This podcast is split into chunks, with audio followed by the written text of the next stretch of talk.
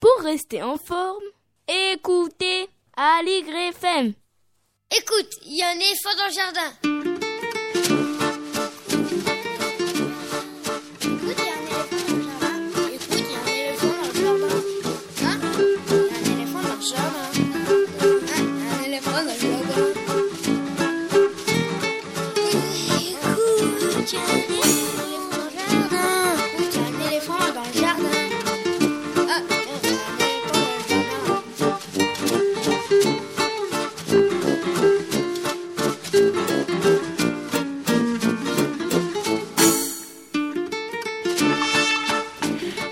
Véronique Soulet au micro pour l'actualité culturelle des enfants, petits et grands en Ile-de-France. Aujourd'hui, nous ouvrons l'émission avec Estelle Laurentin. Bonjour Estelle. Bonjour Véronique. Chaque semaine et chaque mercredi ou presque, Estelle propose une revue de presse sur une question d'actualité à propos des enfants ou des adolescents. Ensuite, place au cinéma et plus particulièrement plus particulièrement au cinéma d'animation avec notre chroniqueur spécialiste Yves Bouvray. Bonjour Yves. Aujourd'hui sort en salle le film de Michel Oslo, Dilili à Paris. Et il va rencontrer Michel Oslo en avant-première lors des rencontres de l'AFKE. Il sera question également de la fête du cinéma d'animation qui se déroule tout le mois d'octobre en France avec sa coordinatrice Jeanne Dubost qui évoquera quelques-uns des événements à ne pas manquer. Et si nous avons encore le temps, nous évoquerons quelques films d'animation sortis récemment. Et puis en toute fin d'émission, Lionel Chenaille lira un extrait d'un roman de littérature générale sur le thème de l'enfance. Et puis bien sûr des infos sur les spectacles, les CD, les livres pour les enfants qui viennent de paraître. Bienvenue dans notre jardin. Vous écoutez à l'YFM et nous sommes ensemble jusqu'à midi. C'est Mathieu Dolphus qui assure la mise en onde de l'émission. Merci Mathieu. L'adresse de la radio, c'est 42 rue de Montreuil dans le 11e. Le téléphone du studio 01 40 24 29 29 le site aligrefm.org sur lequel vous pouvez écouter ou télécharger les émissions précédentes, celles-ci dans quelques heures, mais vous pouvez aussi retrouver les références des livres, des lieux, des événements que nous aurons évoqués tout au long de cette émission. Vous y trouverez le mail de l'émission pour nous envoyer vos commentaires, vos suggestions, nous faire part de vos découvertes ou tout simplement nous envoyer un petit signe, un petit bonjour qui nous fait toujours, toujours plaisir. Sans oublier Facebook et Twitter de la radio et celui de l'émission.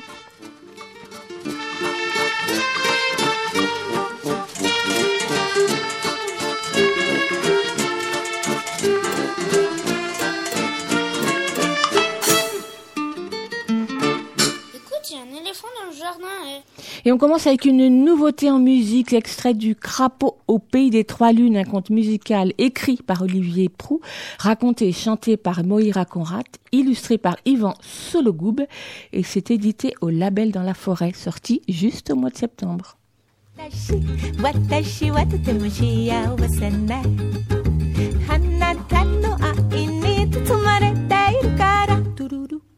私私はとても幸せね。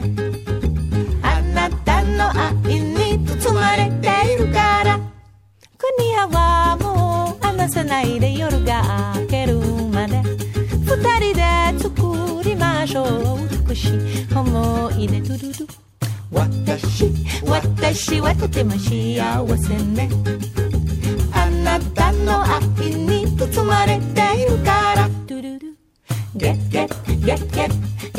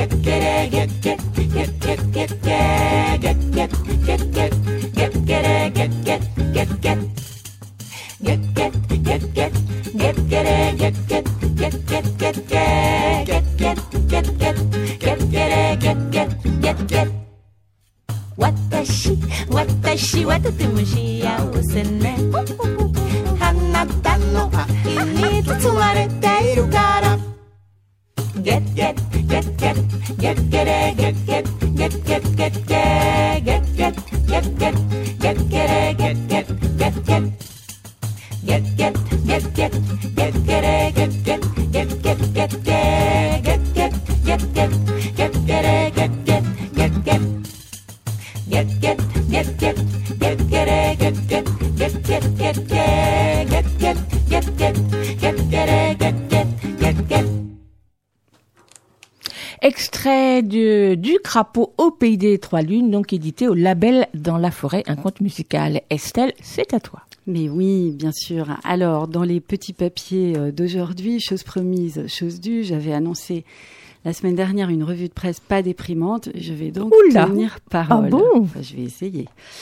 Et je commence avec une petite info toute rassurante, retransmise par la Gazette des communes. Alors, ok, la Gazette des communes est un journal, un tantinet confidentiel, mais quand on veut des bonnes nouvelles, il faut être prêt à faire des efforts. Vous ne le saviez peut-être pas, mais le numéro vert de l'enfance en danger, à savoir le 119, était lui-même en danger il y a quelques jours, en danger de rabotage de budget. Mais on se rassure grâce à la Gazette des communes, car après, je cite, le tollé provoqué par l'annonce des coupes budgétaires, Agnès Buzyn, notre ministre de la Santé, a finalement renoncé à réduire le budget du numéro d'urgence 119 Allo Enfance en danger, qui restera donc accessible 24 heures sur 24 et 7 jours sur 7 en 2019. Ouf, se dira-t-on, car au vu des chiffres de la maltraitance des enfants en France, rappelés la semaine dernière ici même, on est plutôt content que ça se termine comme ça, car jusqu'à nouvel ordre, ce numéro, pardon, ce centre d'appel et d'aide reste nécessaire H24, comme on dit. Plus de détails sur la gazette des communes.fr. Et puis maintenant, on va écouter un petit son venu de par-delà les mers et les montagnes.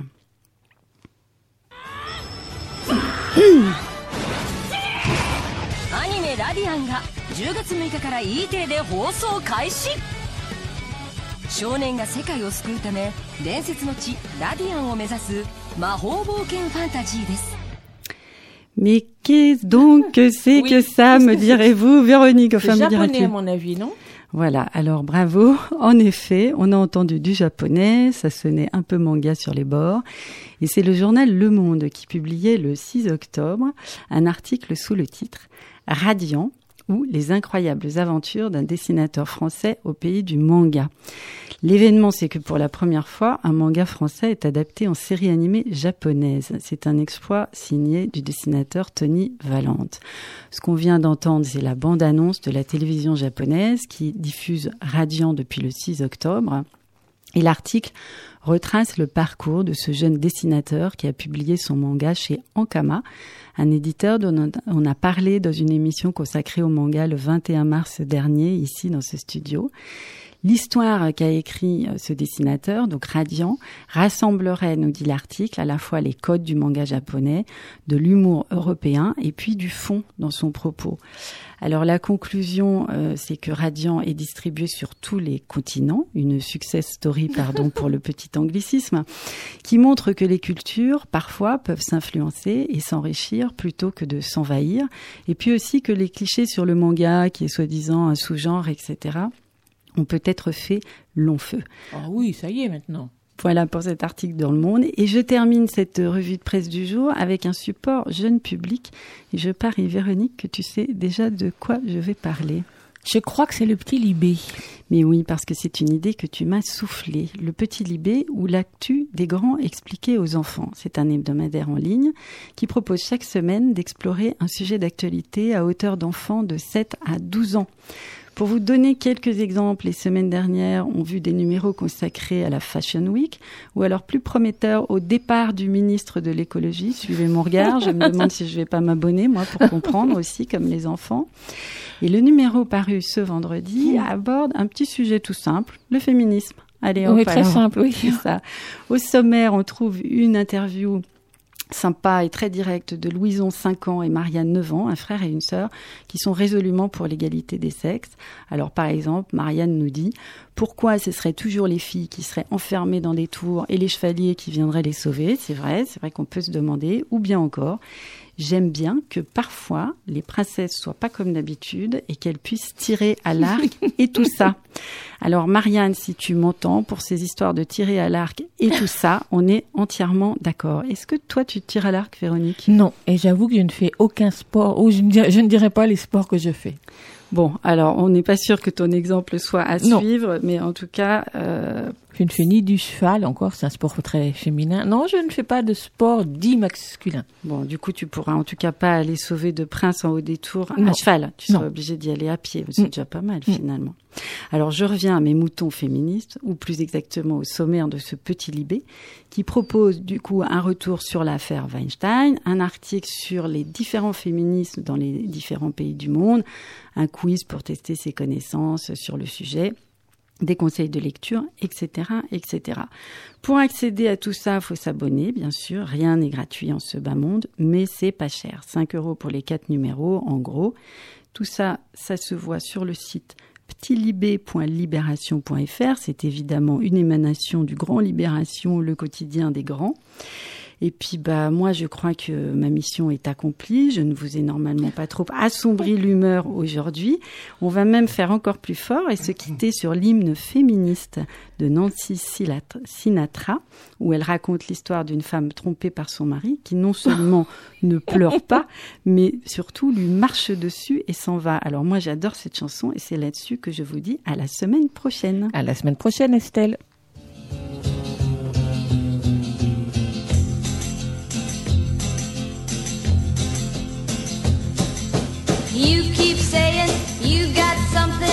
For me. Something you call love, but confess. You've been a messin' where you shouldn't have been a messin'. And now someone else is getting all your best. These boots are made for walking, and that's just what they'll do. One of these days, these boots are gonna walk all over you.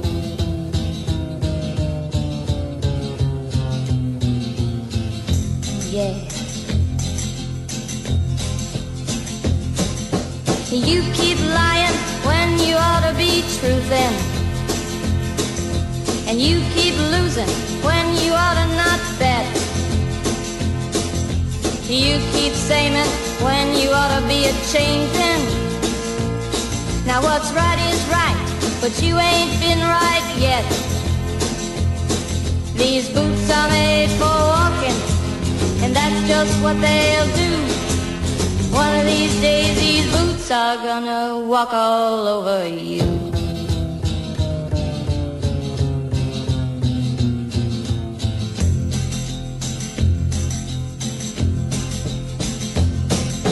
You keep playing where you shouldn't be playing. And you keep thinking that you'll never get burned. I just found me a brand new box of matches, yeah. And what he knows you ain't had time to learn. These boots are made for walking, and that's just what they'll do. One of these days, these boots are gonna walk all over you.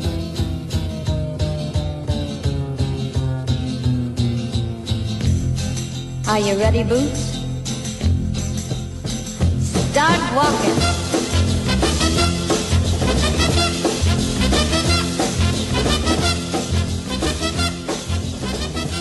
Nancy Sinatra sur Aligre FM 93.1. Écoute, il y a un éléphant dans le jardin. Bonjour Yves Bouvray. Bonjour. Enfin, je redis re-bonjour parce qu'on s'est déjà ouais. dit bonjour tout à l'heure.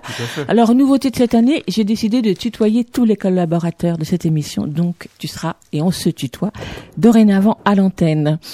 Heureux de te retrouver après ces quelques temps de suspension. Qu'est-ce que... Par quoi on commence? Alors, on commence par les rencontres AFKE Jeune Public. C'est quoi AFKE Alors, Association française des cinémas à essai. Donc, c'est une association qui est née dans les années euh, 50, en 55 exactement. Même si la veine de l'arrêt essai était présente dans les salles euh, dès les années 20, euh, commençant dans un berceau parisien avec le studio des, des Ursulines, euh, autour euh, d'Abel Gance, euh, de Blaise Sandrard, des, des Lifort.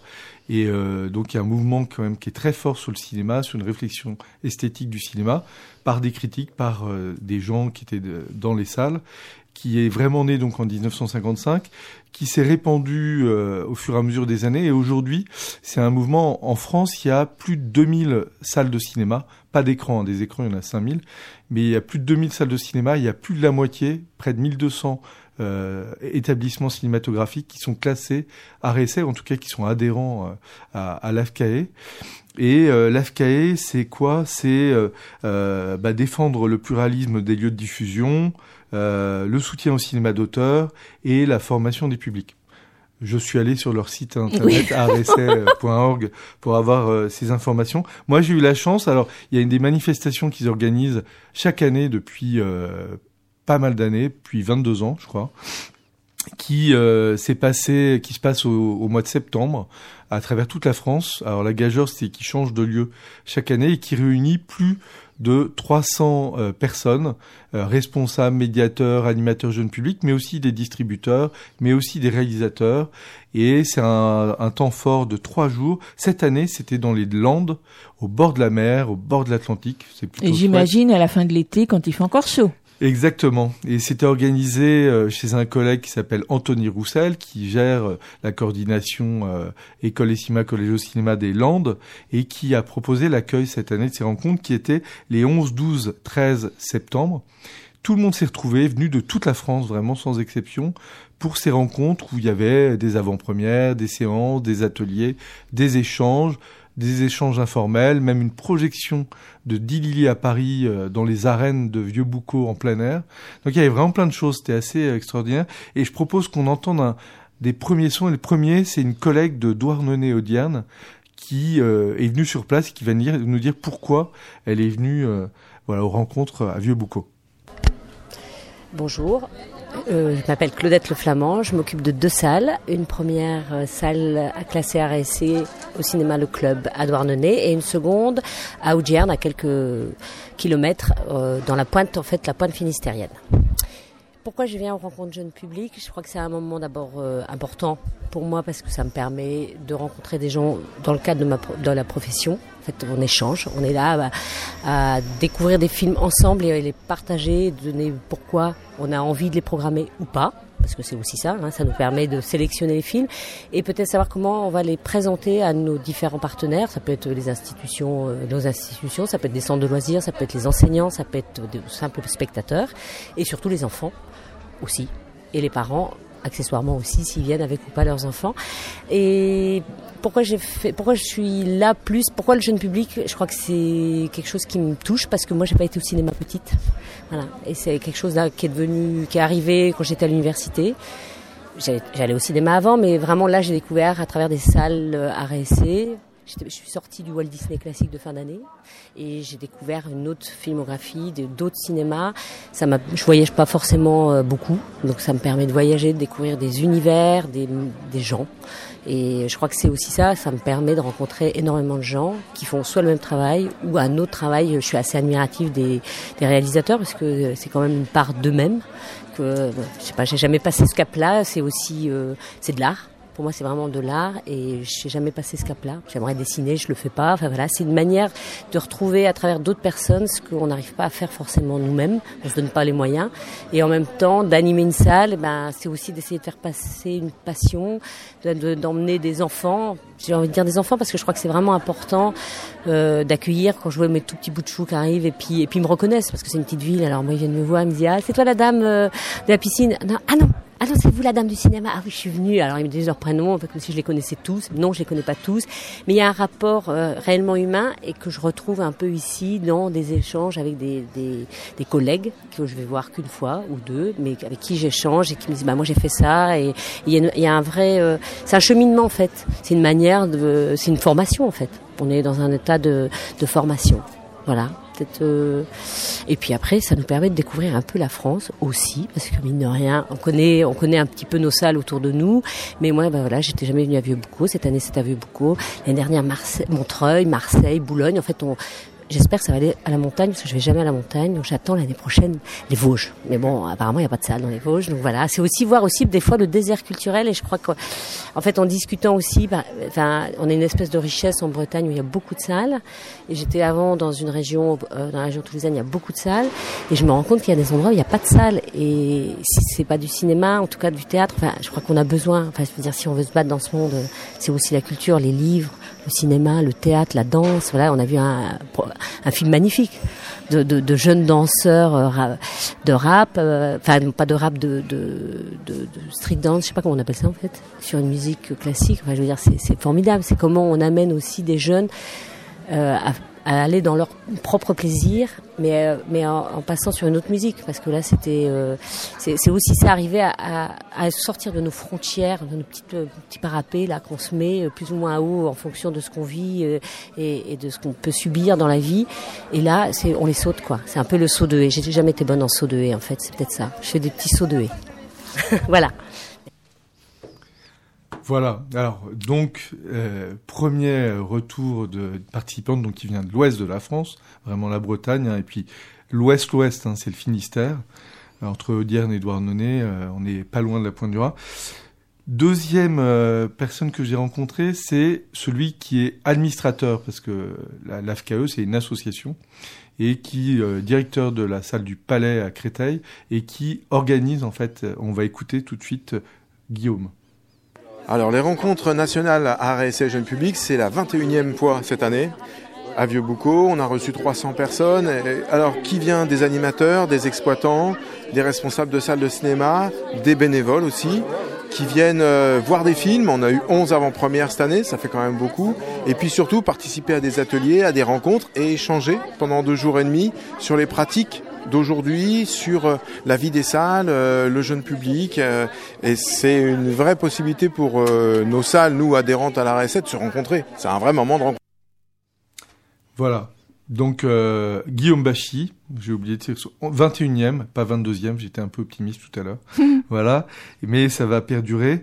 Et euh, pour partir à un autre coin de la France, euh, Claudette parlait de la Bretagne, parlait de Toulouse. Là, on va partir à Marseille pour avoir euh, un dernier point de vue sur les, rencontres. Amélie de l'Alhambra à Marseille. Bonjour, alors je m'appelle Amélie Le Foulon. Je travaille dans un cinéma à Marseille qui s'appelle l'Alhambra, qui est situé dans des quartiers un petit peu excentrés du centre-ville. C'est une salle qui a la particularité d'être un mono-écran, c'est-à-dire qu'en fait il n'y a qu'une seule salle, mais elle est très grande et très très belle. Et qui a aussi d'autres particularités qui sont d'avoir des grands espaces autour de cette salle, c'est-à-dire des espaces, euh, un grand hall d'exposition, un petit hall qu'on a aménagé à hauteur d'enfant, parce qu'on accueille énormément de, de jeunes publics, beaucoup de scolaires et beaucoup de séances euh, jeunes publics destinées à n'importe quelle famille, euh, euh, centre de loisirs ou autre association, mais du coup un gros travail du côté de, du côté de la jeunesse et quelques autres espaces d'ateliers où on peut fabriquer tout un tas de choses. Et donc chaque année, on est invité et on vient aux rencontres euh, AFCAE Jeune Public et un petit peu notre moment euh, phare de l'année puisque ça nous permet en fait de prendre euh, plein d'énergie euh, à plein de niveaux. C'est-à-dire qu'on voit plein de films et ça c'est très important pour nous de voir les films un petit peu en avance. Euh, déjà parce que ça nous nourrit, parce que ça fait du bien et puis parce qu'on commence à rêver, on commence à inventer un petit peu ce qu'on a envie de faire et comment on a envie de les proposer euh, aux plus jeunes.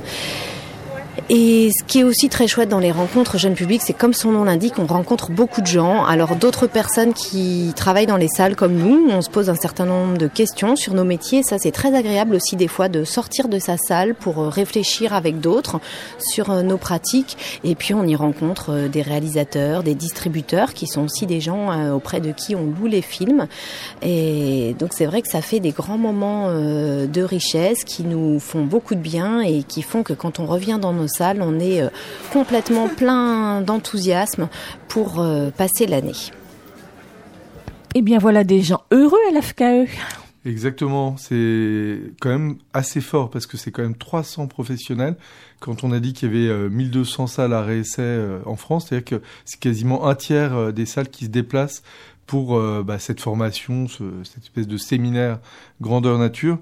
Et euh, c'est vrai qu'on on peut préciser, mais on, on va le repréciser peut-être tout à l'heure avec euh, France Davoigneau là, qui présente la, la séance, euh, ce qu'est un animateur jeune public euh, intrinsèquement avec toutes les, les missions.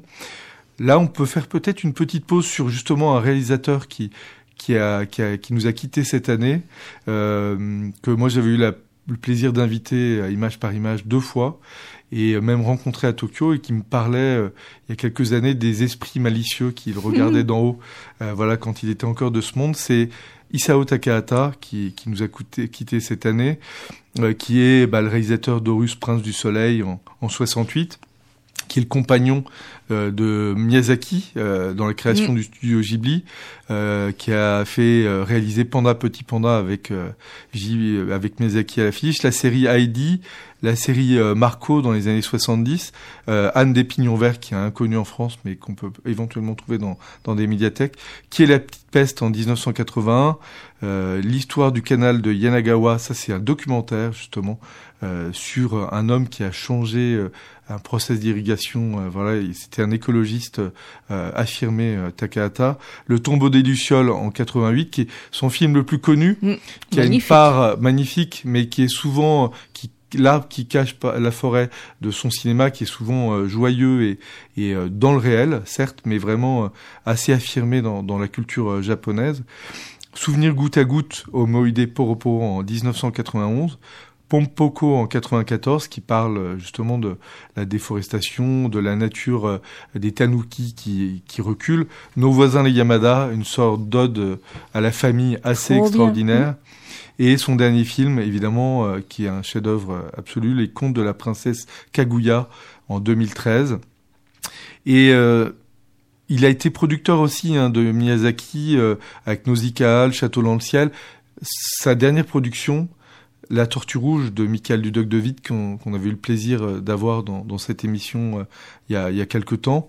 Et euh, là, on va écouter une note vraiment très joyeuse aux papas, aux mamans, aux enfants qui écoutent l'émission. Euh, c'est la musique de Masaiko Sato et c'est pour Panda Petit Panda, Panda Co Panda, donc en 72-73.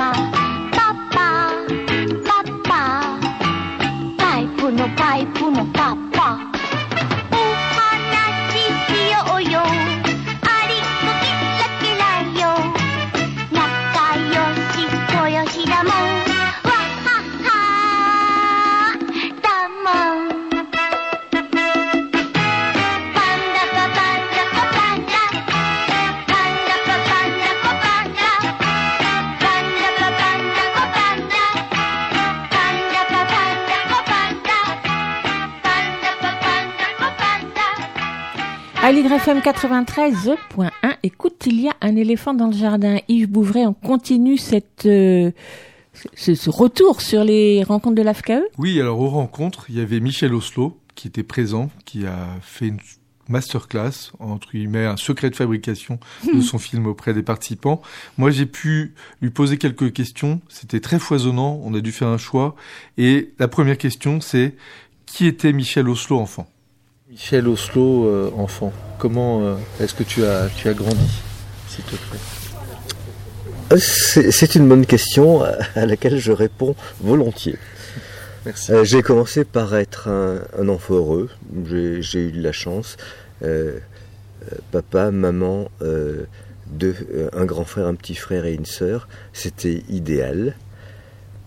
Et quand j'ai eu 6 ans, la famille est allée en Guinée-Conakry. Mes, parents étaient enseignants. Et je n'ai que de bons souvenirs euh, d'un pays euh, équilibré, euh, sans violence. Ma mère pouvait traverser la ville à, minuit sans se faire accompagner pour aller corriger des copies au collège, par exemple. Et mon frère et moi, on, haut comme trois pommes, nous pouvions prendre le, train pour aller à des centaines de kilomètres euh, de la maison pendant les petits congés scolaires. Euh, seul petit blanc dans un, un train bondé euh, de Guinéens, de Calbas et, de Cajapoules. Euh, sans qu'on ait la moindre inquiétude, le, train nous, nous déposait euh, euh, au milieu d'une- d'une euh, bananeraie où personne nous attendait parce que le télégramme n'était pas arrivé. Ça nous gênait pas du tout, on, attendait que quelqu'un vienne. Euh, J'ai des donc des souvenirs aussi de l'harmonie de l'école de la République. C'était les dernières années euh, de, de la Guinée française. Et ça s'est vraiment bien passé. Et il n'y avait pas de problème et on ne savait pas qu'il pouvait y avoir des problèmes. C'est beaucoup plus tard que j'ai découvert, euh, quand j'étais en France, euh, que la- l'apartheid existait et ça m'a semblé une, chose surréaliste. Euh, j'ai des souvenirs de beauté, les, les belles personnes dans la rue. J'ai des souvenirs de couleurs, les femmes, les jours de fête, habillées d'une manière extraordinaire et qui, m'a probablement mis, dans, mis en moi euh, le, bonheur de la couleur. Un, supplément extraordinaire, c'est que euh, pour les grandes vacances, on revenait en France. Euh, mais on les passait sur, la- côte d'Azur. Ce qui fait que dès l'enfance, j'étais conscient de deux univers différents dans lesquels moi j'étais parfaitement à l'aise et ces deux univers ne se connaissaient pas vraiment. Euh, et c'était très équilibrant. Euh, je n'ai jamais été un, comment dit-on, un expatrié, mes parents non plus. Ils n'ont jamais été expatriés, ils étaient là où ils voulaient être. Et ça m'a fait sursauter la première fois que des gens ont appelé mes parents expatriés. J'ai dit mais non, quelle idée Euh, Et j'ai c'était un, un- un lieu euh, un peu loin du cinéma, il y avait un peu de cinéma, j'étais absolument fasciné par le cinéma. Euh, mais il n'y avait pas la télévision. Ensuite, quand, euh, plus tard, quand, quand j'ai eu 11-12 ans, la famille est, est allée en Anjou à cause de- des études des enfants. Oh, ça coupe sec. Oui, hein, ça c'est c'est moi qui apprends encore euh, le métier d'intervieweur sur le terrain. Alors ensuite la question c'est que je lui ai posée, Michel Oslo, adolescent. Voilà. On va écouter. de l'enfance. Mm. Euh, à à 11-12 ans, ça commence à se gâter, la- l'adolescence arrive, mais disons que euh, mon enfance générale, y compris euh, l'adolescence, euh, j'ai toujours été actif, j'ai toujours euh, joué, euh, j'ai toujours fait jouer les autres, toujours fait des petits cadeaux, euh, décoré la maison pour les fêtes. Euh, ah oui, ce que je voulais dire, c'est qu'on n'avait pas la télévision. Hmm. En, Afrique, ça n'existait pas. Euh, en, en France, ça existait, mais mes parents étaient euh, opposés à la télévision. Et hum, je pense que c'était une bonne éducation, parce que la télévision, c'était moi, comme disait Louis XIV. Ouais. Et vous alliez Et- au cinéma? On allait au cinéma, j'aimais beaucoup ça, euh, mais ça me semblait euh, très loin de moi. C'était une activité que je ne pouvais pas pratiquer. C'était trop énorme, trop loin. On continue sur euh, Michel. Comment euh, est-il rentré en, en animation? Comment euh, cette passion de l'animation est née? C'est parfaitement connecté avec l'enfance. C'est venu petit à petit. Euh, comme j'étais quand même déconnecté euh, de l'art cinématographique et, de l'art télévisuel, euh, j'imaginais pas que je pouvais le faire. Mais sans le savoir, euh, depuis ma petite enfance, je me préparais à mon métier d'aujourd'hui, euh, justement en étant toujours actif et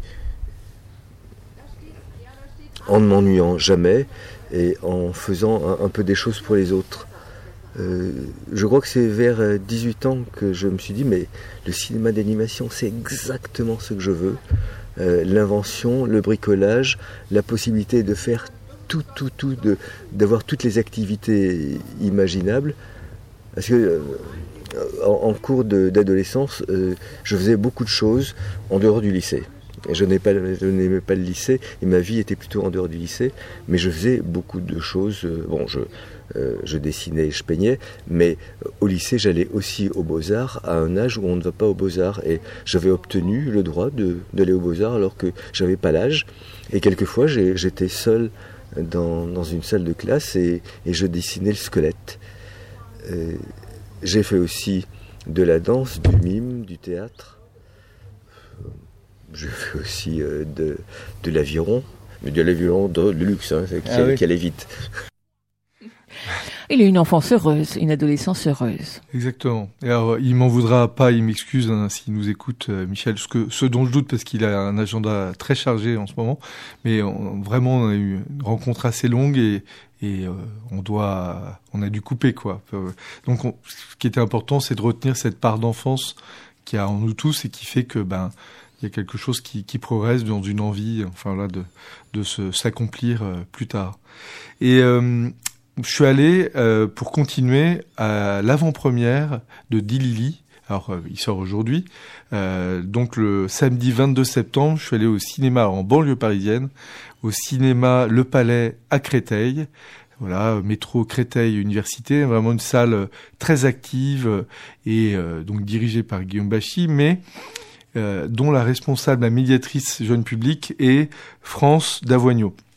Et là, on va écouter euh, la présentation de séance de Dilili à Paris en direct juste avant le début de la séance. On est prêt à regarder le film? On est un peu nombreux dans la salle, on refait les petites consignes de la salle de cinéma avant de débuter? Les super spectateurs, super spectatrices, ils sont comment pendant le film? On essaye d'être calme et sage. On est assis comment? N'importe comment? Sur les fesses, je suis d'accord. Bien au fond de son fauteuil, le dos contre le dossier? Tout le monde est d'accord? Les portables Qu'est-ce qu'on fait avec les portables On les éteint, mais alors pas que le son, les écrans aussi, sinon ça nous distrait un peu plus, on est plus concentré sur le grand écran de cinéma. D'accord? Je vous fais confiance? Super. À la fin du film, si vous êtes courageux et si vous avez envie de jouer, on reste dans la salle et je vous distribuerai des petits objets pour qu'on fasse un quiz tous ensemble. D'accord? On aura des questions, du coup j'ai besoin que vous soyez très très très attentifs au film. Le film il fait 1h40, 1h38. Ok On est parti Allez super. Je vous souhaite une très bonne séance, un très bon film et je vous dis à tout à l'heure. Donc les enfants étaient venus voir Dilili à Paris. Voilà, en avant-première. Et alors, ce qui fait la spécificité d'une salle art et essai euh, aujourd'hui, qui fait des actions jeunes publics, c'est euh, euh, bah, tout un travail d'accompagnement, de présentation. Avant la séance, avant cette présentation, elle a animé un échange avec les enfants autour de l'affiche du film. Qu'est-ce qu'ils voyaient sur l'affiche, qui était projetée donc sur l'écran. C'est vraiment passionnant. euh, pour ceux qui l'ont vu, euh, il y a des marches d'escalier, un peu en diagonale, une affiche jaune très voyante et avec un triporteur qui descend des escaliers. un Elle est peu, sur tous les bus parisiens. Voilà, ouais. Et puis sur toute, toute la France, il y a une belle campagne du, distributeur. Et après la séance, euh, mais on en parlera peut-être euh, tout à l'heure, il y avait aussi un accompagnement avec un quiz qu'a, que proposent les salles, la RSL, FKE, à toutes les salles qui peuvent euh, utiliser. Et maintenant, avec le support numérique, c'est vrai que ça permet de faire un travail en amont de la séance, en aval de la séance, avec des pastilles, avec des, des petits reportages, avec des choses qui rendent les, les séances passionnantes et, et foisonnantes. Voilà. Là, on va écouter justement le début du film au moment où la séance s'éteint, euh, la, lumière s'éteint et que démarre la séance, les, la première ou deux, les deux premières minutes du film.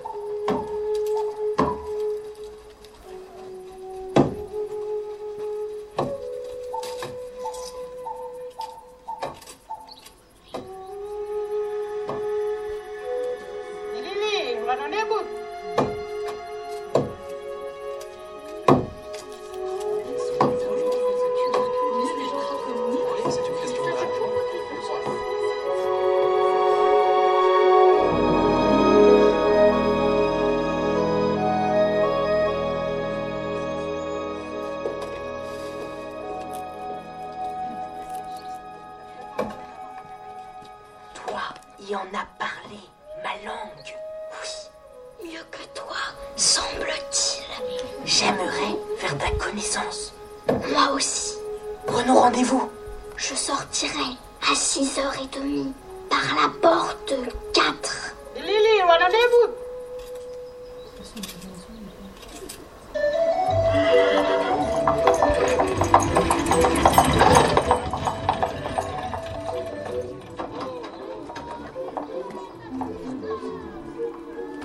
Je m'appelle Dilili. Et moi, Aurel. Je suis heureuse de faire ta connaissance. C'est le début du film. Exactement. Nous aussi, on va être très heureux de faire leur connaissance. Euh, pour resituer le contexte sans dévoiler euh, trop, trop de choses du film, évidemment, le film se passe à la, à la belle époque, hein, dans les années 1900. Et euh, là, il y a quelque chose d'intriguant dans ce qu'on entend, c'est on entend parler kanak. Et en fait, on démarre le film sur une tribu kanak euh, euh, qu'on croit euh, in situ en Nouvelle-Calédonie. Et en fait, on se rend compte en reculant euh, la caméra, comme Michel Oslo nous le propose, que on est en fait dans une sorte de parc d'attractions. Et en 1907, vraisemblablement, euh, au bois de Vincennes, où euh, il y avait euh, des, euh, des reconstitutions en effet de- d'expositions coloniales. Et euh, en effet, on est là, quoi. Et cette petite, cette petite Dilili dont on va nous parler un peu plus tard, Michel Oslo, dans une autre part de l'interview, elle est là, elle va rencontrer Aurel et euh, elle va devenir une jeune Parisienne affirmée euh, à la découverte des artistes euh, du Grand Paris, euh, de l'Art Nouveau. Et euh, vraiment, euh, c'est un, un voyage assez, assez extraordinaire que, que nous propose Michel. Après cette séance, il y avait un goûter. Avant le goûter, il y avait un échange avec ce fameux quiz pour reconnaître différentes pro- protagonistes du film, voilà, euh, que ce soit euh, Sarah Bernard, etc. Et euh, c'était vraiment un, jeu assez ludique, voilà. Mais dans la salle, on peut aussi parler du contenu, du film. L'idée, c'est d'en faire des jeunes spectateurs actifs avec un point de vue. Et le rôle de la médiatrice de France, en l'occurrence, et puis de plein d'autres, c'est de connaître le public familial, le public scolaire, les enseignants, et de faire toute une proposition en éditorialisant les films pour les inciter à les découvrir. On sait qu'il y a des films qui sont plus faciles à découvrir que d'autres. On va passer vite, hein, les Pixar, etc. Il n'y a pas besoin de faire de promotion pour que les gens viennent. Donc là, c'est euh, de donner envie aux gens et puis d'accompagner, de conseiller aussi des tranches d'âge, parce que c'est ça aussi le rôle du, du médiateur.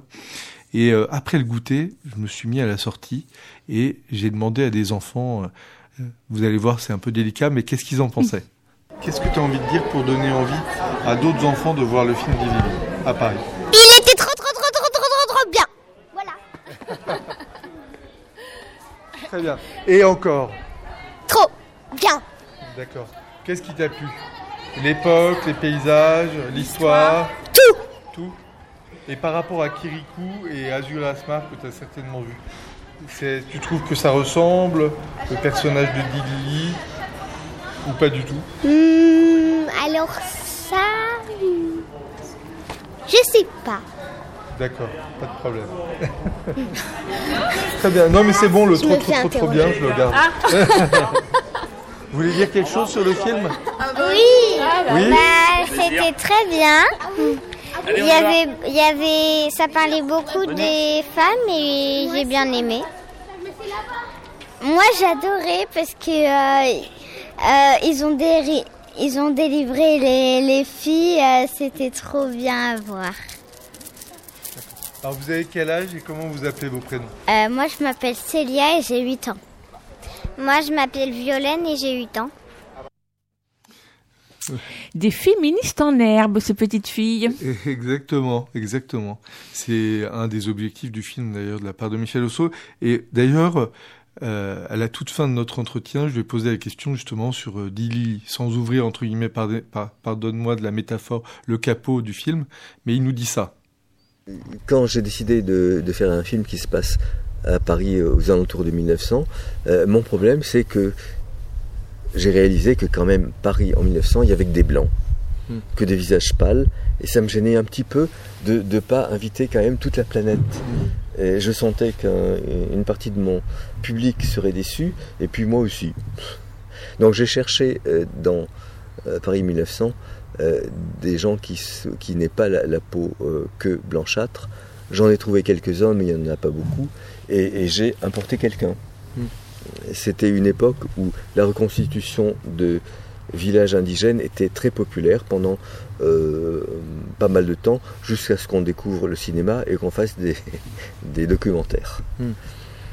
Et avec ces villages indigènes, il y avait évidemment des gens qui venaient de très loin, en particulier des villages kanaks. Et en me renseignant sur l'époque, une fois de plus, euh, j'ai observé que Louise Michel euh, Bagnarde, ou enfin au moins déportée, quand elle s'est trouvée à Nouméa, au lieu de cracher sur euh, des, gens qui, semblaient plus frustes qu'elle, euh, a continué son métier d'institutrice et a appris à lire et à écrire à des petits Kanaks. Elle s'est aussi occupée, euh, intéressée à la civilisation kanak. Elle a noté des choses, observé. Et je me suis dit donc qu'il y avait des petits Kanaks euh, qui parlaient français. Et j'en ai fait venir un pour un de ces villages reconstitués. Et j'ai dé- décidé, pour compliquer les choses, qu'elle serait métisse, parce que c'est aussi un autre sujet intéressant à, traiter. Mais voilà, donc j'ai fait venir une petite métisse kanak. Et c'est Dilili. Alors, ce qui est intéressant, c'est que elle est différente de tout le monde. Elle est différente des Français, elle est différente des Kanaks, euh, et elle découvre Paris. Ce qui fait que euh, a un œil neuf qui m'aide à montrer les choses. Elle est, très intéressée, euh, mais rien ne la surprend vraiment. Elle est prête à tout. Et un des. Bon, il y a, il y a un scénario euh, relativement superficiel, mais qui me, permet de traiter de ce, genre de choses. C'est une, il y a un mystère. On enlève des petites filles. On sait mort, on ne voit, on ne sait pas comment on fait. On ne sait pas ce qu'on en fait. On ne sait pas où elles sont. Euh, ça, c'est le, euh, le scénario superficiel. Il y a, outre cette enquête, elle euh, cherche aussi son métier. Et ça, ça me semble une chose très importante euh, pour les enfants, euh, voir petit à petit ce qui les intéresse et ce qu'ils vont faire plus tard. Bon, ils ont le temps, mais il faut qu'ils y pensent. Qu'est-ce qui m'intéresse et qu'est-ce que je veux faire? Moi, j'ai eu la chance de savoir, je ne savais pas que j'allais faire du cinéma. Je savais que j'étais un artiste et que j'allais créer des belles choses et que j'allais faire plaisir aux gens. Merci beaucoup, euh, Michel. Euh, merci Yves. Une jolie, une jolie rencontre. Oui, très joli. Ouais, ouais. Et C'est ça qui est formidable dans le mouvement RSA. Euh, c'est que 98, Kirikou, ça a été un, euh, un retentissement fort, une prise de conscience des salles et un vrai euh, début de travail euh, sur, parce qu'il y avait une sorte d'hégémonie de Walt Disney, hein, pour faire très très vite, hein, mais on l'a déjà dit précédemment dans d'autres émissions. Et euh, Michel Oslo a permis ce retentissement et cette prise de conscience avec Kirikou. Après, il y a eu Azurasma, et là on arrive à Dili, et il y a un, un parcours d'auteur qu'on suit. Euh, voilà, après, euh, chaque auteur a ses spécificités, ses qualités, entre guillemets, ses richesses, ses particularités.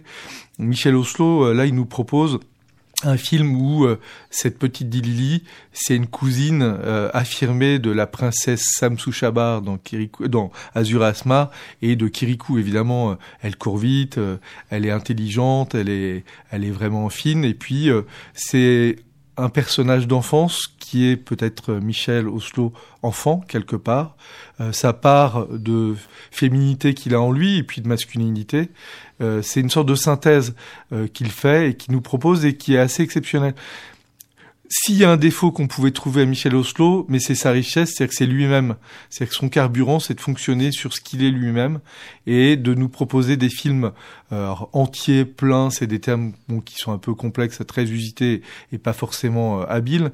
Mais en tout cas, c'est des films qui sont extrêmement riches, qui sont foisonnants et euh, c'est des films qui demandent à être vus et à être revus euh, de nombreuses fois. Et, et manifestement, dit Lily, ça sera le cas. Ça va être un film de chevet, pardon de l'expression. Mais pour beaucoup d'enfants, pas qu'en France, je pense dans le monde entier, c'est euh, un film qui parle de Paris de façon vraiment très très belle. Il est vraiment admiratif et la particularité, c'est qu'il a pris beaucoup de photos qui font les décors du film. Euh, beaucoup, il a eu accès à des lieux exceptionnels comme l'Opéra Garnier, euh, le Musée des Arts Décoratifs pour tout ce qui est immobilier, et, il interprète les, les personnages de, de, son film, euh, des gens qu'on voyait sur des photos euh, en noir et blanc, et là ils prennent vie de façon très colorée, et la couleur, c'est ça qui fait la, la, richesse de la richesse de Michel Osso. Je raconte rien de la trame parce qu'il faut la découvrir. Il y a une rien. dimension universelle du film qui va apparaître à tous, petits et grands, euh, dans la durée et qui va se transmettre de génération en génération. Voilà, c'est tout ce qu'on peut dire. En tout cas, c'est un du très grand Michel Oslo. Voilà, pour ceux qui aiment Michel Oslo. Dit Lily à Paris, donc euh, qui sort aujourd'hui sur les écrans, de tous les écrans dans, dans, toute la France. On va écouter la chanson qui s'appelle Victoire, qui vient clore le film, si j'ai bien compris. Tout à fait. C'est le, c'est le, le, elle vient clore le film. L'héroïne euh, une héroïne qu'on retrouve dans le film, Emma Calvé, qui était une grande euh, diva cantatrice, qui euh, interprète avec quelques années d'écart la chanson avec, euh, avec les enfants, bah, avec des enfants. J'en dis pas plus parce qu'on va pas dévoiler trop de choses.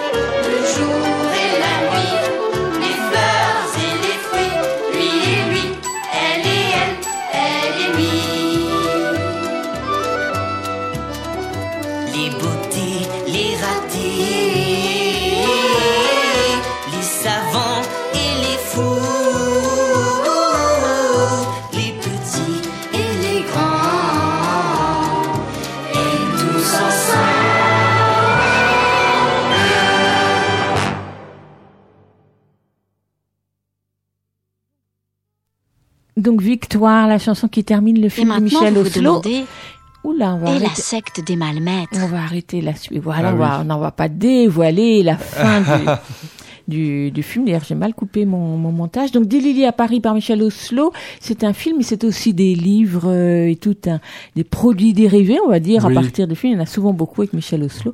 Et donc, celui de qu'on vient d'entendre, euh, c'est extrait d'un CD qui accompagne donc ce livre CD, Des Lily à Paris, qui est sorti chez Gallimard.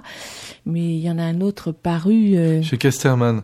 Ouais, nous, moi, moi, je recommande euh, vraiment Paris au temps de Dilili parce que c'est vraiment euh, un très beau livre qui contextualise tous les personnages du film sans dévoiler l'histoire et qui contextualise Paris, euh, bah, la Belle Époque, l'Art Nouveau, euh, les savants, Pasteur, les artistes, Picasso, on n'a pas le temps de le dire, mais Rodin. Enfin voilà, c'est c'est vraiment un très chouette ouvrage pour découvrir le film même avant, euh, sans sans avoir tous les enjeux du film.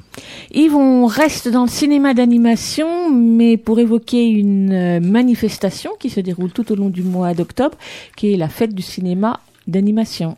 Tout à fait. Et euh, on a le plaisir euh, de d'accueillir euh, au téléphone Jeanne Dubos, qui est la coordinatrice de la fête du cinéma d'animation, alors qui est organisée euh, par l'Association française du cinéma d'animation, AFCA, à ne pas confondre avec l'AFCAE, la RSA. Mais voilà, donc euh, c'est des acronymes, hein, pardon, mais Bonjour, Jeanne. euh, bonjour Jeanne. Bonjour à vous. bonjour Jeanne.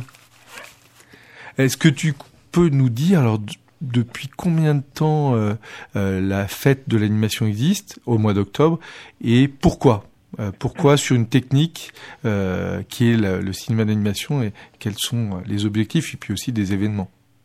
Alors, la, fête existe depuis 17 ans, c'est la 17e édition cette année.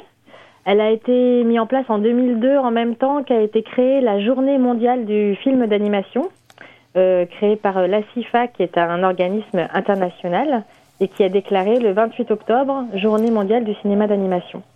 Euh, parce que le 28 octobre, c'était la première projection de films animés, ou en tout cas de bandes lumineuses animées, d'un monsieur qui s'appelait euh, Émile Reynaud.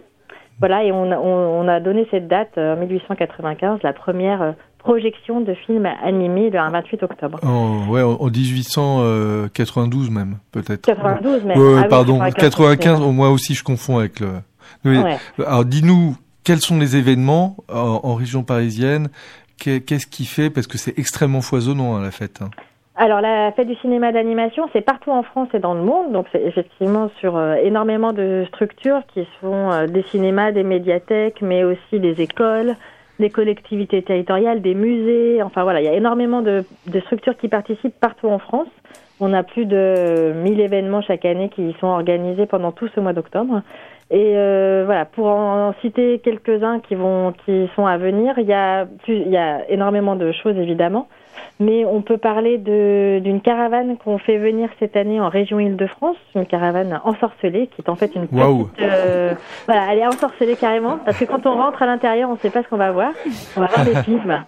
C'est une, c'est une, euh, une salle de cinéma itinérante, voilà, qui, qui se déplace partout en Île-de-France cette année. Euh, pour faire soit des ateliers de programmation avec les habitants comme à Brie-Comte-Robert demain, le jeudi 11 à 16h30, ou alors euh, qui fait de la projection en continu, euh, qui, se, qui se met sur des places d'école ou sur des places de village, et tout le monde peut rentrer dans cette caravane pour découvrir des films d'animation. Alors elle sera à Gif-sur-Yvette le mercredi 24, et elle sera à Méréville le mercredi 31, tout ça c'est dans l'Essonne.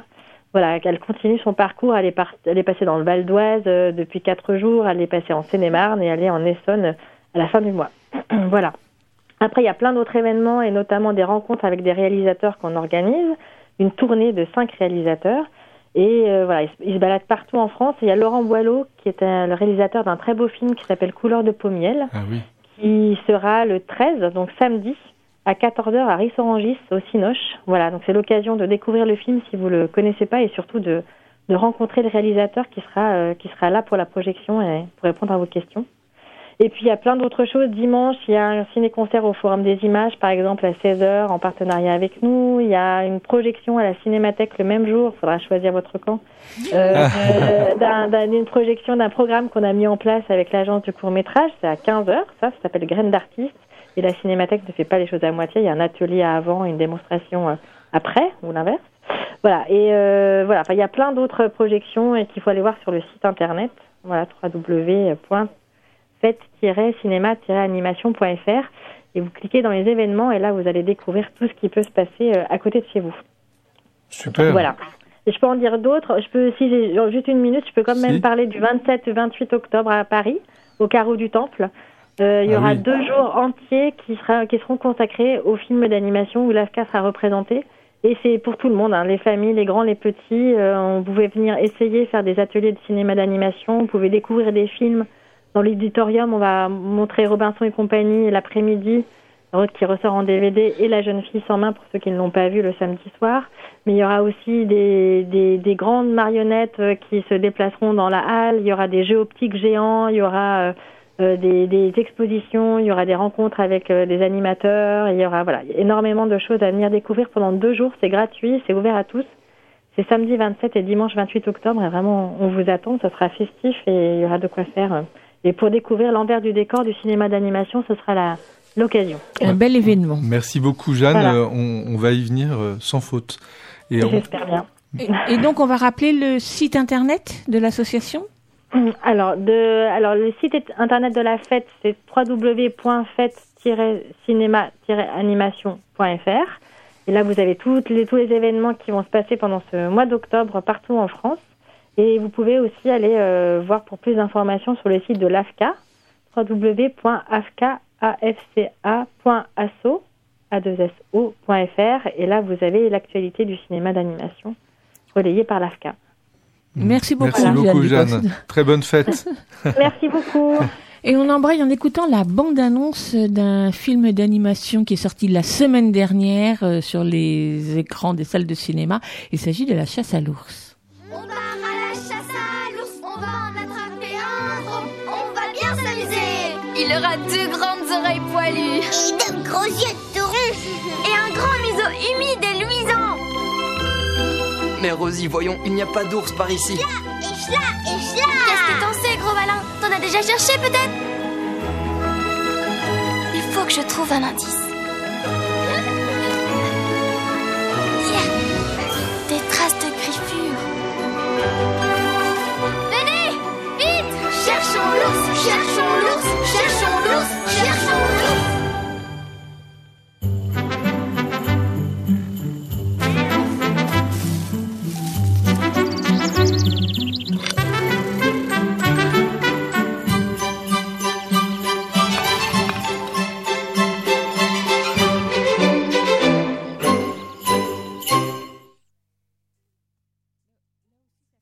Là aussi, ça coupe court. Donc, c'était la bande-annonce de La chasse à l'ours, un film anglais qui est sorti la semaine dernière accompagné de deux autres courts-métrages. Donc, c'est un, petit florilège de films d'animation. Euh, la chasse à l'ours, pourquoi je voulais en parler? Parce que c'est l'adaptation de l'album si connu et si apprécié des enfants de Martin Vadel et de Hé- Hélène Oxenbury, qui est sorti au, dé- au début des années 90 en France, qu'on trouve aujourd'hui aux éditions Kaléidoscope. Et j'avoue que j'avais un petit peu peur avant de voir ce film, car l'album est tellement enchanteur, à la fois par son rythme et par la façon dont les ritournelles rythment cet album. Je me demandais comment on pouvait tirer sur un film de un, une bonne quinzaine de minutes, comment on pouvait tirer sur un album qui ne fait qu'une vingtaine de pages. Mais en fait, la- l'album, le film est assez réussi, assez joyeux, et le rythme est aussi donné, effectivement, par les petites chansons qui reviennent régulièrement. Donc euh, oui, moi je recommande largement ce- cette chasse à l'ours, même si les deux autres films qui l'accompagnent m'ont beaucoup moins convaincu, mais c'est autre chose. Je pense que toi, enfin, je sais pas si tu aurais un, film à nous proposer, un film d'animation récent aussi. Alors dans, les films qui est sorti au début de l'été, euh, vraiment moi, je, vous recommande, c'est euh, euh, Parvana. Voilà, donc c'est l'histoire d'une jeune fille en Afghanistan. C'est un film réalisé au sein du studio de, Tom Moore Cartoon Saloon par Nora Twawney. Euh, pardon pour l'accent. Euh, le studio euh, Cartoon Saloon, c'est lui qui avait fait Le Chant de la Mer et, et Le Secret de Kels. Voilà, c'est vraiment des, des très très beaux films.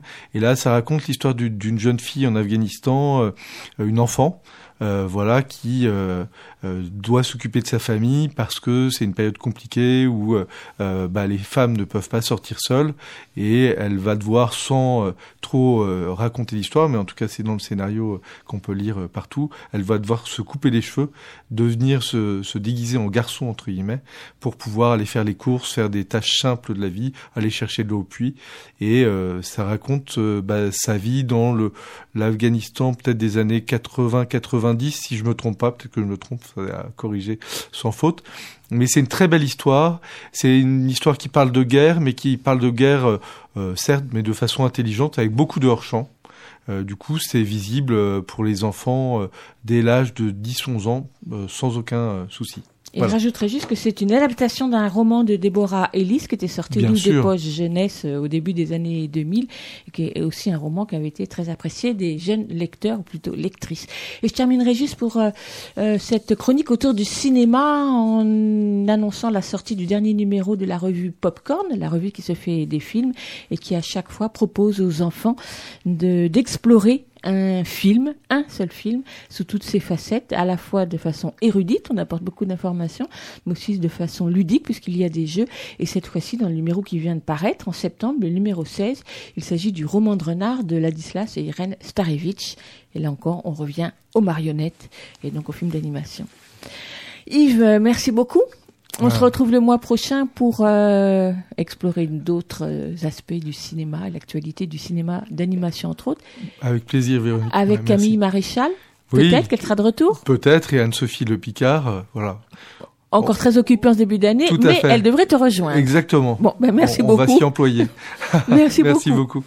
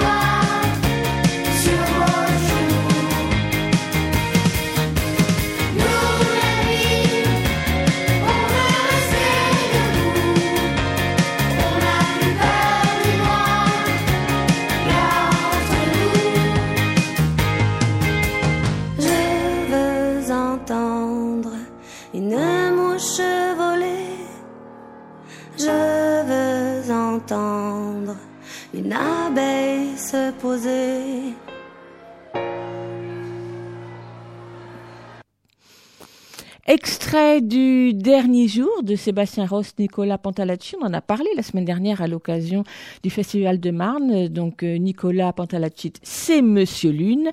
Le dernier jour, c'est un CD, c'est un livre CD. C'est aussi un ciné-concert. Si vous l'avez raté au Festival de- Marne, vous pouvez le découvrir dimanche prochain au Café de la Danse. Il y a deux représentations, une à 14h et une à 16h30. Le place, je crois que ça sera un peu plus cher. C'est pas énorme. C'est 11,80 et 15,80 euros pour les adultes. Donc, euh, c'est donc le dernier jour, mais il faut réserver et ne pas attendre le dernier jour, justement.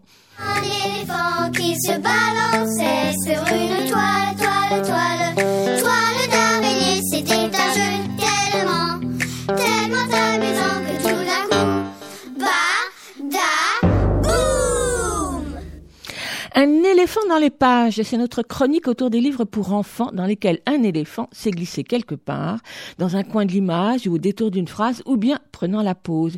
Ils sont nombreux ces éléphants, alors bien sûr, comme nous avons le choix, nous choisissons toujours ceux qui nous ont particulièrement plu. Pour cette première chronique de la saison, j'ai choisi des albums qui viennent de paraître à la fin de l'été ou en ce tout début d'automne. Le premier album s'inscrit tout droit dans la lignée de ceux de Bastien Contraire que nous évoquions à ce micro la semaine dernière. Un album composé de formes simples, voire minimales, aux couleurs vives, tranchées et dont la réalisation le situe à la croisée du livre d'artiste et du livre de jeunesse ou plutôt du livre d'activité. Il s'intitule Zoo in My Hand, oui en anglais, réalisé par deux artistes coréennes, Inke Young et Sukun Kyung Kim, illustratrices et, des, et est-ce que je bien le dire, et publié par les éditions du Livre. Cette maison d'édition strasbourgeoise, fondée et dirigée par Alexandre Chaise, se situe dans le courant de la micro-édition avec un soin particulier apporté au façonnage du livre de façon parfois artisanale. Des livres objets très épurés dont la manipulation fait partie de leur lecture et leur apporte tout leur sens. Zo in my hand Zo dans ma main donc, et effectivement il n'est pas plus grand que la main, est un bestiaire étonnant. À première vue, 40 feuilles de papier repliées recto verso, toutes de couleurs très vives, rien d'autre. Et puis en regardant mieux, à la pliure de chaque feuille, la silhouette d'un animal incomplet, ou juste une moitié, est dessinée par un très fin trait noir. Au dos de la feuille, le nom de l'animal en six langues, anglais, espagnol, français, italien, allemand, coréen, japonais, chinois, et rien d'autre. Kangourou, lion, singe, cochon, rhinocéros, girafe, etc. Et bien sûr un éléphant. Quel drôle de livre. Mais c'est en regardant la couverture entièrement blanche, mais dans laquelle est prédécoupée une petite grenouille, au dos légèrement plié, que l'on saisit la proposition. À chacun de prendre ses ciseaux, de découper très délicatement sur le tracé de la silhouette, de plier une fois ou bien deux, et alors chaque animal prend du volume, de la couleur, car le verso des feuilles est d'une autre couleur. Un zoo de 40 animaux s'échappe ainsi du livre pour vivre leurs aventures à inventer. Quant au livre, aux bordures de pages découpées toutes différemment, si on a bien manié les ciseaux, il laisse les couleurs se superposer de façon très élégante, j'imagine en tout cas, parce que moi j'avoue que je n'ai pas encore osé découper mon exemplaire et que je me contente encore de feuilleter ces pages de couleurs. C'est donc Zo in My Hand, un livre d'activité qui, comme ceux de l'artiste euh, Bruno de Bruno Munari, de l'artiste designer, en son temps, il invite les enfants à découvrir le livre non pas seulement comme des pages de texte et d'images à lire ou regarder, mais aussi comme un objet à manipuler et à investir, ludique, joli et ingénieux. Zo in My Hand de Inke Young et Sung Kyung Kim, édité par les éditions du livre, il coûte 20 euros et c'est pour tous les âges. Écoute, il y a un éléphant dans le jardin. eh. On reste dans la diversité du monde animal avec un album pas plus grand et tout aussi épais que le précédent, tout aussi élégant également avec sa couverture toilée et son illustration au trait en noir et blanc. Mais cette fois, ce ne sont pas 40, mais 55 animaux qui sont présentés avec chacun leur particularité.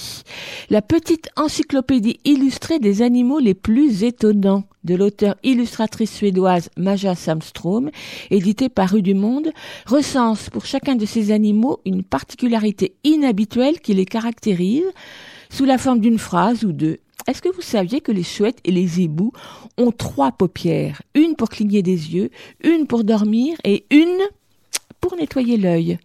À sa naissance, le kangourou a la taille d'un haricot rouge. Et plutôt que de mâcher leur nourriture, les crocodiles avalent des cailloux qui aident leurs estomacs, qui aident leur estomac à broyer les aliments. Et les éléphants, donc quelle est leur particularité étonnante d'après Maja Sastrom eh bien, les jeunes éléphants sucent leur trompe pour se consoler, et les éléphants d'Afrique n'ont que quatre dents pour mâcher leur nourriture. Voilà, ce sont des infos très succinctes, mais qui éveillent et qui répondent à la curiosité des enfants sur la variété animale. Et c'est en fait beaucoup plus au travail d'illustration et même à l'objet livre que semble s'être attachée l'illustratrice, connue en Suède pour ses animaux stylisés qui, paraît-il, se déclinent partout sur des sacs et des t-shirts. Un travail tout en finesse sur le noir et blanc, sur le trait, sur les formes pleines et sur les formes vides, qui rend tous ces animaux presque aériens.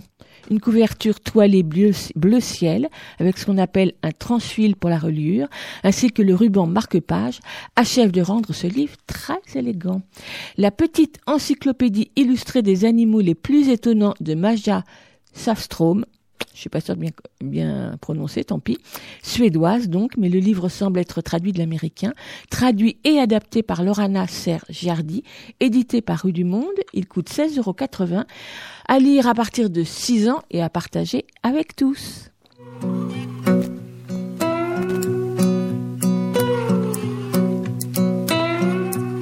J'ai des toiles de maître dans mon grenier. Il en est rempli, c'est un vrai musée. D'étoiles en étoiles de soie tissées, brodées, filées, des étoiles d'araignée. Tissant haut, tissant bas, maille à l'envers et maille à l'endroit. Entre la malle et le vieux poil, la araignée fait sa toile.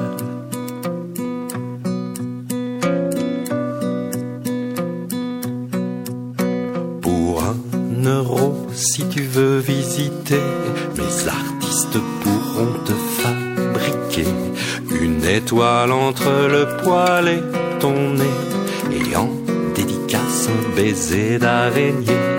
Tissant haut, tissant bas, maille à l'envers et maille à l'endroit. Entre la malle et le vieux poil, la araignée fait sa toile. Tissant haut, tissant bas, maille à l'envers et maille à l'endroit. Entre la malle et le vieux poil, la araignée fait sa toile. Tissant haut, tissant bas. Tissant haut, tissant bas. Tissant haut, tissant bas. Maille à l'envers et maille à l'endroit. Entre la malle et le vieux poil, la araignée fait sa toile. La araignée fait sa toile.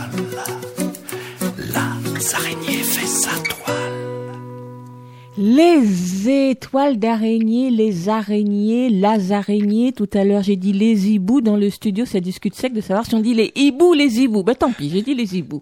En tout cas, là, vous venez d'entendre les étoiles d'araignée, chanson d'Alain Schneider, extraite de son CD Minute Papillon, paru l'automne dernier chez Victory Music. Il y reprend des chansons de ce répertoire dans une nouvelle orchestration tout en légèreté, avec Johan Matali au violoncelle, Cyril Dompnier aux percussions et Thierry Garcia aux guitares et banjo. J'adore. Alain Schneider sera en concert pour les enfants samedi 13 octobre, donc samedi prochain, après-midi à Sartrouville, au Centre Dramatique National, pour ses chansons de son précédent disque, Aux Antipodes, avec également des représentations pour les enfants des écoles tout au long de cette semaine.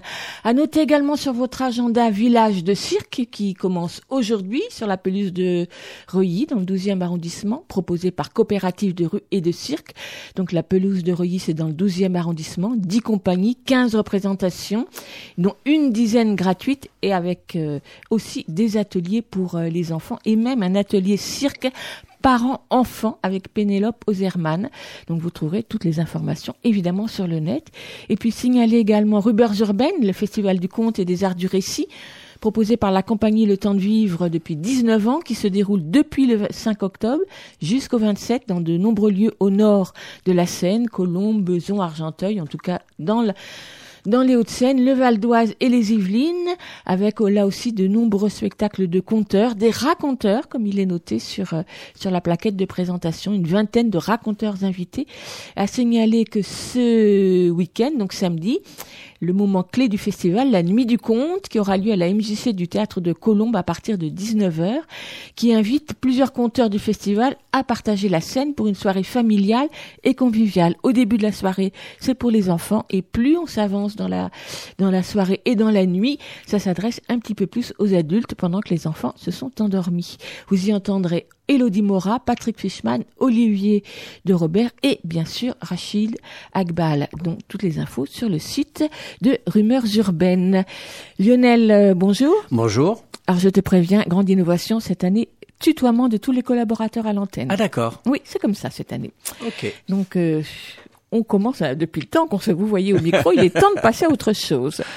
Donc ce matin, qu'est-ce que tu vas lire? Alors ce matin, je vais lire un extrait de Petit Pays de Gaël Faye. Petit Pays a eu le prix Goncourt des lycéens, prix du premier roman, donc on en a beaucoup parlé. Euh, voilà, ça raconte l'histoire de Gabriel qui est né d'un père blanc français et d'une mère rwandaise et qui vit au Burundi et qui fait les 400 coups dans son petit coin de paradis euh, avec ses copains. Malheureusement, l'histoire va se charger de donner une autre couleur à son enfance.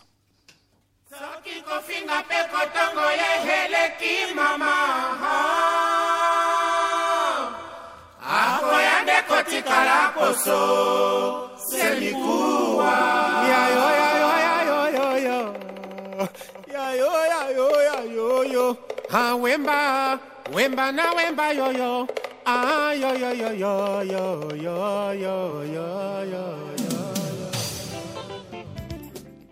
Les premières lueurs du jour ont chassé l'angoisse de la nuit.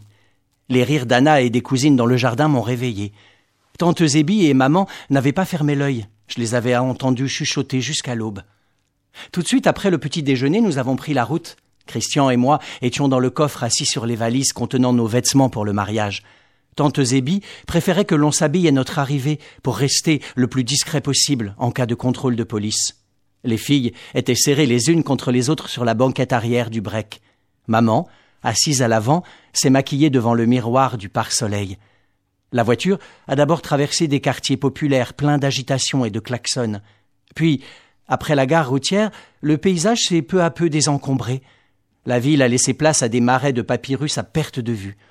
Tante Zébi roulait vite pour arriver le plus tôt possible à Gitarama, à cinquante kilomètres de Kigali. Maman a allumé la radio et le rythme entraînant de la chanson de Papa Wemba a aussitôt envahi l'habitacle.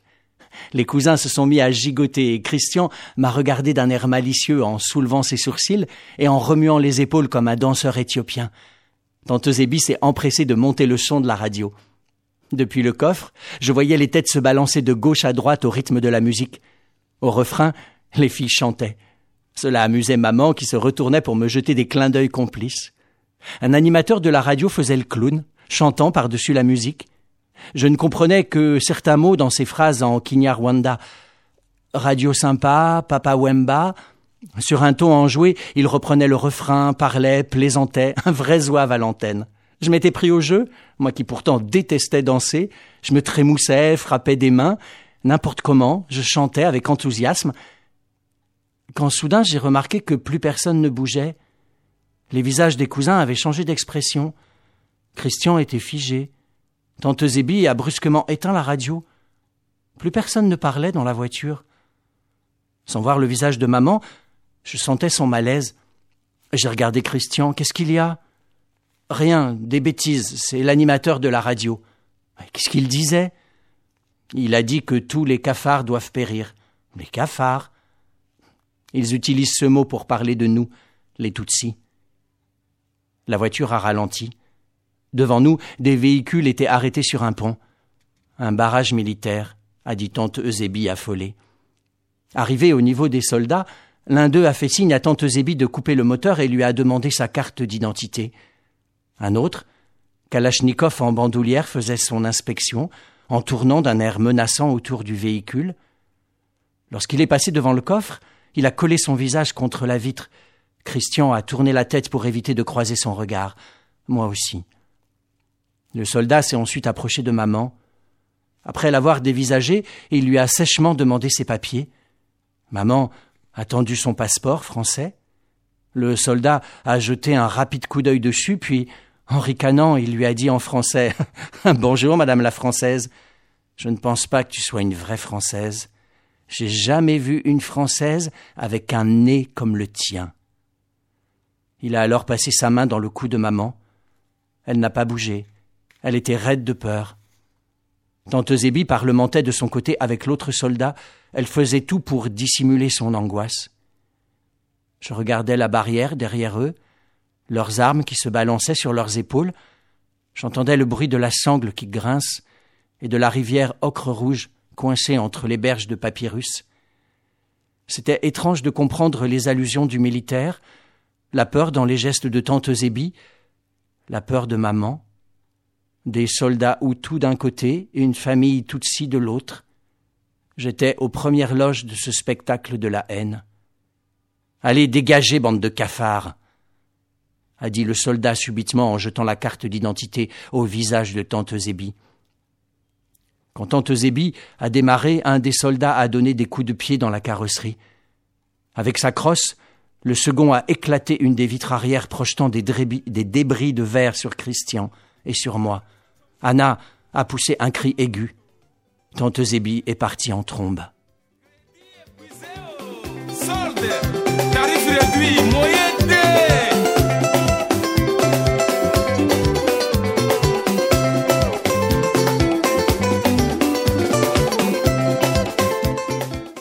Petit pays de Gaël Faye, paru chez Grasset en 2016 et qu'on trouve aujourd'hui en livre de poche. Merci Lionel et à mercredi prochain, mercredi prochain à tous nos auditeurs. On se retrouvera à 10h30 sur les 93.1 d'Aligre FM. Euh, merci beaucoup à Mathieu Dolphus qui a assuré avec douetté cette émission qui était truffée de petits sons à mettre en, en route. C'était pas forcément facile.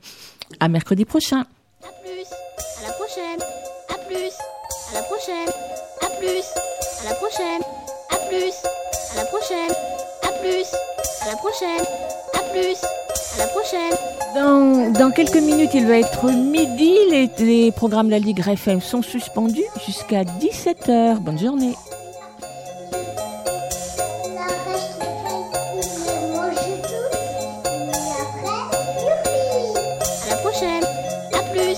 À la prochaine.